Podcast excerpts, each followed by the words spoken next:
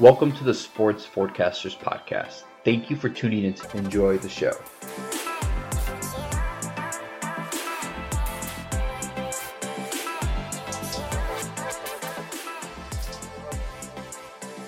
Welcome, folks, to the latest edition of the Sports Forecasters. I'm your host, Nick Alvarez, and today we are going to dive into the NFL draft. As of this recording, it's NFL Draft Eve, and these are my 10 picks of the NFL draft.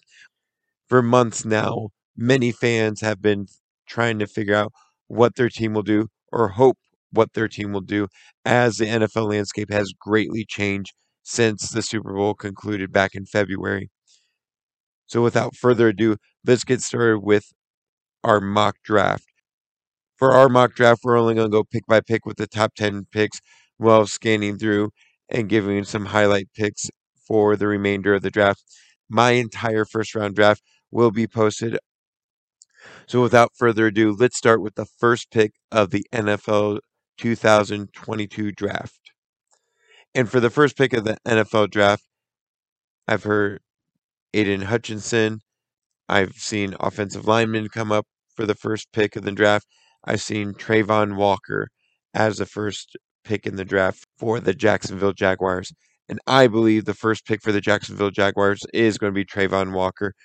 They want to pick out someone that's going to help this year. They're going to spend their pick on the defense, on Travon Walker, defensive lineman. They believe his upside is going to bring some much needed stability in a defensive unit that was up and down to say the least. That takes us to the second pick in the draft, where I believe the Detroit Lions will pounce on the opportunity to take the University of Michigan edge rusher Aidan Hutchinson. Highly touted on many boards, the first pick. Wouldn't be surprised if Jacksonville ended up going with the more proven commodity in Aidan Hutchinson. But in this draft board, my draft board, Jacksonville's going Travon Walker. Detroit gets someone from their backyard in Aidan Hutchinson, edge rusher from Michigan. Moving on to the third pick in the draft, the Houston Texans. This one's a little difficult because of them moving off from Deshaun Watson. It's a whole new era in this. And because of their head coach being Lovie Smith, I know he loves his cornerbacks, what cornerback he takes. And today I'm going to say that defensive back is Derek Stingley Jr. out of LSU. New York Jets with the first of their two picks in the first round, their fourth round. They are the fourth pick in this year's draft. And with that pick, they're going to go with Jermaine Johnson II from Florida State. They're going to pass on Kayvon Thibodeaux. There's been questions that interviews have been going the greatest, or there's some questions about interviews. So they're going to go with something safe. They're going to go with someone that they believe has more stability in what they can present to the team. For the fifth pick, the New York football Giants they're going to spend this pick on offensive lineman. I believe that offensive lineman is going to be Evan Neal out of Alabama. Out of position, he's ranked first. He will be an individual they can plug in right away into their offensive line, an offensive line that, quite frankly, had a gamut of problems, and he'll be one of the first pieces they put in to try to right the ship in that regard. Moving on to the sixth pick in the draft, the Carolina Panthers. Carolina Panthers have spent far too much capital on a quarterback. They will not be taking a quarterback here. They will be going with an offensive lineman, and that offensive lineman will be Charles Cross out of Mississippi State. Just like the Giants, they want to do something about that offensive line. Panthers might go for a quarterback in the second round or later rounds, but right now they're not feeling strong enough, and it's way too high for them to go for that. So, for their sixth pick, offensive lineman Charles Cross maybe later in this draft, but most likely in the next draft, they'll try to get the quarterback of the future. Moving on to the seventh pick of the draft, New York Giants are up again. I believe they take Ahmad Gardner out of Cincinnati. I believe the Giants will love that press man ability that Gardner presents and be able to help out that defense to become a more stable unit. Giants had all kinds of holes, and so they're going to address some of their biggest holes, some of the biggest positions that you can fill that sometimes go underappreciated to say the least. With their first pick, fifth again being the offensive lineman out of Alabama, Evan Neal, and then this pick being Ahmad Gardner out of Cincinnati, defensive back. Many have the Falcons trading out of this position. Some have them staying in this position in the number eight pick. As of this moment, as of right now, I think the Falcons stay here. They stay put right now. After training Matt Ryan, it's no secret that Marcus Mariota is not their quarterback of the future, but he's the quarterback of this season. The Falcons don't want to waste the opportunity of where they're at here. Is there a scenario where they trade out of the spot? Yes, but for my mock draft, I'm keeping everyone put for right now. And for the Atlanta Falcons, I think they capitalize on the potential of never having Calvin Ridley, or when he does return the next season, having someone that is a little more seasoned, a little less green around the horn, so to speak. And I believe they take Drake London here, wide receiver out of USC, to start building another tandem, another dynasty in that regard, to where they're only missing one more piece of quarterback in the next year's draft. Moving on to number nine, Seattle Seahawks. I believe the Seattle Seahawks will be more than ecstatic to take the opportunity to draft Kayvon Thibodeaux. I think Kayvon will bring a lot of will bring a lot of edge presence that the Seahawks have been missing once they let Carlos Dunlap go. They just need something there that can help bring pressure.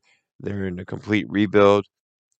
You have to start somewhere, and I believe they'll start with someone that is very close to where their home base is, the product from Oregon, Kayvon Thibodeaux. Moving on to the number 10 pick, the last one I'm going to give for my pick by pick. I believe the Jets stay put here, and I, they're going to go offensive lineman here. I think they're going to go Ikem Ekwonu to help solidify that offensive line. It gives Zach Wilson plenty of time to make reads, make progressions, and be successful in their franchise. You don't want to spend a draft pick on a quarterback to not give him the opportunity to develop, to feel confident, to be successful. And those are my top 10 picks of this draft. Now, jumping around in the draft, just trying to hit some different things. With us recording out of Ohio, we're going to hit the Ohio State wide receivers Garrett Wilson and Chris Olave. I believe they go 11 and 12. Garrett Wilson going to Washington, Chris Olave going to Minnesota. Minnesota with a new regime wants to, I believe they go with Chris Olave just to help get that offensive turning, be more productive consistently throughout the season. My Philadelphia Eagles have two picks this year. As of tonight, I believe they're going to spend one of the picks on a wide receiver. Many speculate James Jameson Williams. I can't really disagree. After I have all these other receivers go off the board, I think they go with him and go in the rebuild. Quite honestly, if one of the other receivers fall, I think those would be better to take because of the health right now. Tears in the knee are not what they once were. I believe it was an ACL tear he had. So them taking him would not be heartbreaking, but I do think they need to spend the pick on a wide receiver, one that is proven. Jameson Williams, before he went down, was someone trending in that direction. For their second pick, I believe the Philadelphia Eagles are going to go with Jordan Davis, defensive lineman out of Georgia. They flirted with the idea of Fletcher Cox not being a part of the franchise anymore. I think they'll make things work out to where he retires an Eagle, or that's my hope at least.